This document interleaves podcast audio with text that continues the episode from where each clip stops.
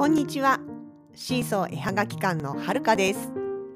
このポッドキャストでは私たちのものづくりの様子やイベントの裏話北海道暮らしのあれこれを中心に気ままにゆるーく発信しています。エピソードへのご感想などは Twitter、Facebook ページ、Instagram の公式アカウントへどうぞお気軽に書き込んでください。それでは今日も最後までお付き合いください。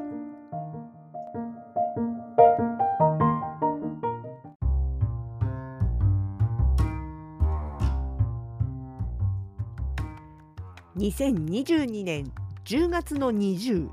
20日。失礼。ちょい乗りっていうレンタカーのサービスがあるんですね。まあ、駐車場に止めてあってもうあらかじめスマホで予約をして当日はそのスマホがキーになってえ鍵を開けてもう無人のまま借りていってでまた駐車場に返すそんなレンタルの仕方です。タイムズシェア、カーシェアにちょっと似てるのかな？タイムズカーシェア使ったことないからわかんないけど、多分そんな感じの無人レンタカーサービスです。でね、まあこれあの何が便利って無人だから時間が関係ないんですよ。予約さえ取れてれば24時間別に何時でも出し入れできるというか、まあもちろん指定の時間にということだけどもね。結局私たちが東京何の時に使うかっていうと北海道では必要ないですよね自家用車あるから。なんだけども東京に行った時その東京のイベント出店に行った時にやっぱりあの2人で行動する時に公共交通機関に乗るよりは大きな荷物を持ってね行くんだったらもうレンタカーしちゃった方が楽だし早いしまああのね、あの経費的にもそんなに変わらないしみたいなところでえ、まあ、その時によりけりなんですけれどもレンタカーをすることがあって。で前回ねこの間夏にハンドメイドジャパンフェス行った時にもその、えー、ちょい乗りのサービスを使ってみてあなかなか便利だなということで今度2023年1月のハンドメイドジャパンフェスの時にも同じようにちょい乗りで車を借りるという計画にしておりましてでこのサービスがえー、3ヶ月前乗車の3ヶ月前から予約ができるということでちょうど今時期からできるようになったんですね。で結局1つの駐車場に止まっている車の台数は限られてるし私たちは荷物があるのであの荷室とかトランクとかの関係でこの車じゃないとっていうのがあったりするわけですよ。こういう車だとちょっと困るっていうかね。なので、まあ、そういう車種が選べるという意味でも早めに予約をしようということで今回もねそうだそうだもう予約できるから予約しちゃおうということでサイトに行っで予約画面まで行ったんです。ところがほのかしが突然フリーズしたんですね。どうしたのかなと思ったらどうやらエラーメッセージ。理由が借りるときに有効な免許証運転免許証が確認できないという内容。そうなんです。さそり座生まれのほのかし。この11月にちょうど免許の更新時期が来るんだったんですね。案内は来てます。ちょっと前にもうハガキがすでに来ているので間違いない。そうなんですよ。だからそのね更新をして更新後の免許を登録しないと1月は借りられない。ということで、まあ、じゃあちょっと急遽ね、前倒しして、まあ一応もう、あの、更新できる期間には入っていますからね、今、あの、誕生日のね、前後1ヶ月みたいな感じで、結構幅広くね、期間広く設けられてますから、もう、もう、期間内なんですよね。なんで、前倒しにして更新に行かなくちゃっていう話になりました。なんせね、予約したい車はね、2台しかないんですよ。埋まってしまうとまたいろいろね、別の場所で借りなきゃいけないとかめんどくさいことになるんでね。そう、免許といえばですよ。私、はるかの免許証、有効期限が平成36年までなんです。そう、ちょうどね、元号が変わることが決まっていたけれども、っていうその平成31年にね私免許の更新だったんですしかも早生まれなのでまだ令和っていう名前すら発表される前だったんですね。でとなるとまあ当然ね免許証は平成で書くしかないですから平成36年という幻の元号のついた免許証を持っております。ちょっと狙ったけどね。まあ狙って狙えるもんでもないけれども。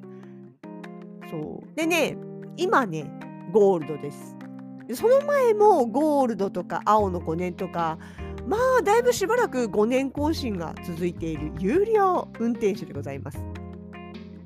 ただやっぱね免許取った直後のというか20代の若い頃はそうはいかなかったですね。特にあのトラックの運転のあのバイトとかをしてた頃があってその頃はねもう運送屋さん周りも周りみんなも私もあ私もじゃないね私はまあ関係なかったんだな。周りみんながとにかくあの累積の免停ギリギリの点数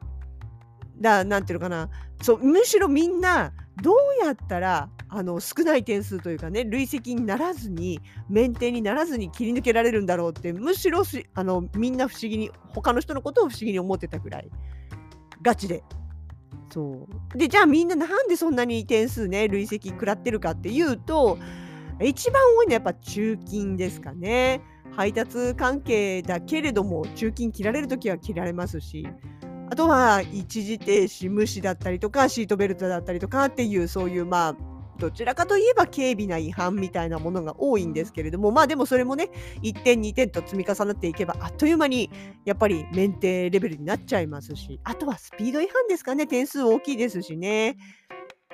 まああの逆に今思えばですよ。あのまあその頃はほら多分今よりも何て言うのかな多めに見てもらえたっていうと別にそれを求めてるわけじゃないけど 今の方が多分いろいろ厳しく取り締まってるんだろうなと思ったりはするんでね。なっていうかまあだからそういうちょっと適当なのがまだあったりした時代だけれどもねまあでもそれにしても、まあ、みんな今思えば逆になんでそんなに捕まってたん？って思ったりもしますけどもね。あその各いう私私自身はそのうんちゃんやってる時も別に捕まることはなかったというか捕まるようなことはしませんでしたから。って胸張って言えるかどうかは別としてでもあのそう他のみんなみたいにその累積で常にギリギリみたいなそういうことはなかったんですよね。でただその当時でもそう中金1回捕まったことがあってそれが消えきらないうちにスピード違反で一発免停を食らったことがあります。会員裁判所に行ってっていうね、あの本格的な速度違反ですね。夜のね、湾岸線だったんですよね。あのいわゆる、えーと、東京のあの湾岸って呼ばれてるところ357だっけ？忘れちゃった。そうあそこのところをねもうそれこそ夜何時だろう結構遅い時間だったんですよね友達ん家からの帰りで走ってまっすぐな道をねあの走ってってでちょっとこう緩やかな上り坂とか下り坂、まあ、橋みたいな感じあれ橋だね。あの緩やかな上り坂と下り坂があって登ってって下ってったところで検問やってたんですよ。でまあ検問検問だと思ったの。全員っていうか次々止められてたから。今思えば検問っていうかネズミだよねっていう感じなんですけどそう。でその時に止められて。ででも全く何のことだか分からなかったっていうか本当に検問だと思ったのは全員止めてるんだろうなと思ったからなんですけどあのまあ別にね私シートベルトはきっちりしてましたしお酒なんかも一滴も飲んでませんでしたしね。別に止められたところで何もやましいことないし絶対大丈夫と思ってご苦労様ですぐらいの勢いで満面の笑みで窓を開けたら今何キロ出てたか分かるっていう声をかけられてしまいまして。何キロか分かんないけど、うん、スピード出てた気がすると思ってもう素直に従いました。で結局そうですね簡易裁判所に呼び出されるぐらいですからそれ相応な速度違反だったわけでで、えー、ねあの古いその当時住んでいた一人暮らしの古いアパートの1ヶ月分の家賃と同じだけの罰金を徴収されました。あ自分が悪いんだけどさ。まあでもその後はね、運転の仕事もしなくなったし、おとなしくなったもんで、まあ、自分の車もなかったですしね、その後ね。で、なんで、まあその後ずっと平和で、で北海道に来てからだいぶ経ってからですね中金が1回取られたかな。でさらにその後自分がもうゴールドになってからゴールド免許になってからそれこそあれですよ。撮影のあの札幌駅前通り地下歩航空間地下歩にイベント出店をしているほのかさんのところに忘れ物を取れあ届けに行った時です。でそれがあの旧青空銀行前。今ね青空銀行なくなっちゃったけどそのエレベーター横のところにねちょっとあのなんていうかなへっこんでて駐車帯があるんです。でいつも荷物をね乗せ下ろしするときはその駐車帯に車を止めていくわけなんです。でも実はあの駐車帯本当にその違反で捕まらない止めていい車は黒ナンバーのいわゆる貨物の車なんですよ。だから私たちみたいな普通の一般車の白ナンバーは本当は別にあそこは止めていい場所では駐車していい場所ではない。まあ停車はしていいけどね。駐車場所はいい場所ではないっていうのが一応書いてあるけどでもねその時私本当にあの車止めてあの地下歩でね今の出店してるほのかさんに紙1枚のプリントを届けに行ってまたすぐ戻るだから駐車帯止めてても大丈夫かなみたいな感じで気軽に 止めて下行ってでまあ冗談半分にいやいやここで長居しちゃったら上で中金切られても嫌だしなんて言って上がってきたらすでにオレンジ色のなんかカードが引っ掛けられておりましてあれです。中金切られたってやつです。でただその時のはもう人はいなくってあのでしかもあれ多分ね緑のおじちゃんおばちゃんがつけてってるんですよ。警察官じゃなくって。だから要はでこれに意義がある人は出頭しなさいと。意義がないんだったら罰金払えよと、まあ、違反金か払えよっていうまあ、紙なわけですよね。だからもうさっさと素直に払っておしまいっていう形にはしたんですよね。で結局それだから出頭してないから自分自身の免許証の点数は引かれてないんですよ。単純にその違反金払っただけっていう形なので、まあ、免許証上はそこのところもそのままゴールドのまんまという形ですね。うん。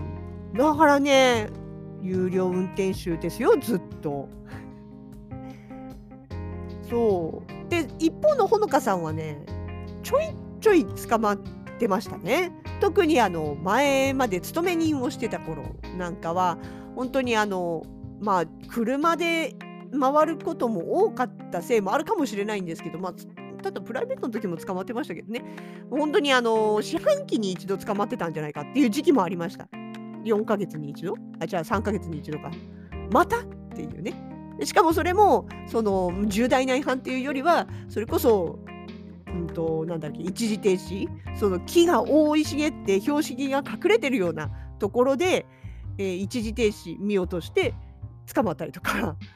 あとはなんだ？うんと、駐車場に入れた直後に忘れ物を思い出して隣のスーパーに車で移動しようとした時に駐車場に1回入っちゃったもんだからシートベルト外しちゃってたのを忘れてたってベルトで捕まりましたとかね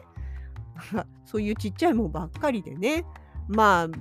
定期的に捕まるもんだからね。結局、多分、あの、3年の違反者講習付きの更新ばっかりになってたような気がします。でも、ここ最近ね、うんと、本当にあの、自営業というか、あのフリーになってからは、えー車で出かける機会はもちろんあるんだけれども、まあ不思議と捕まらなくなりましたよね。なんていうかね、仕事を辞めた、あの会社を辞めたことで、悪い運も手放したみたいな感じですかね。わかりませんけど。まあでも、うん、それでようやく最近、今現在は確か5年になってるはずですね。有料運転手です。さてさて、そんなほのかさんですね。そう、今回のこれで分かったように、また今年更新なわけで、え次も一応5年で、青？青？青じゃないかな？確か。になる予定です。まあそんなわけでですね、皆様も先々のレンタカーの予約をするときには、免許証の有効期限にはお気をつけ遊ばせというお話でした。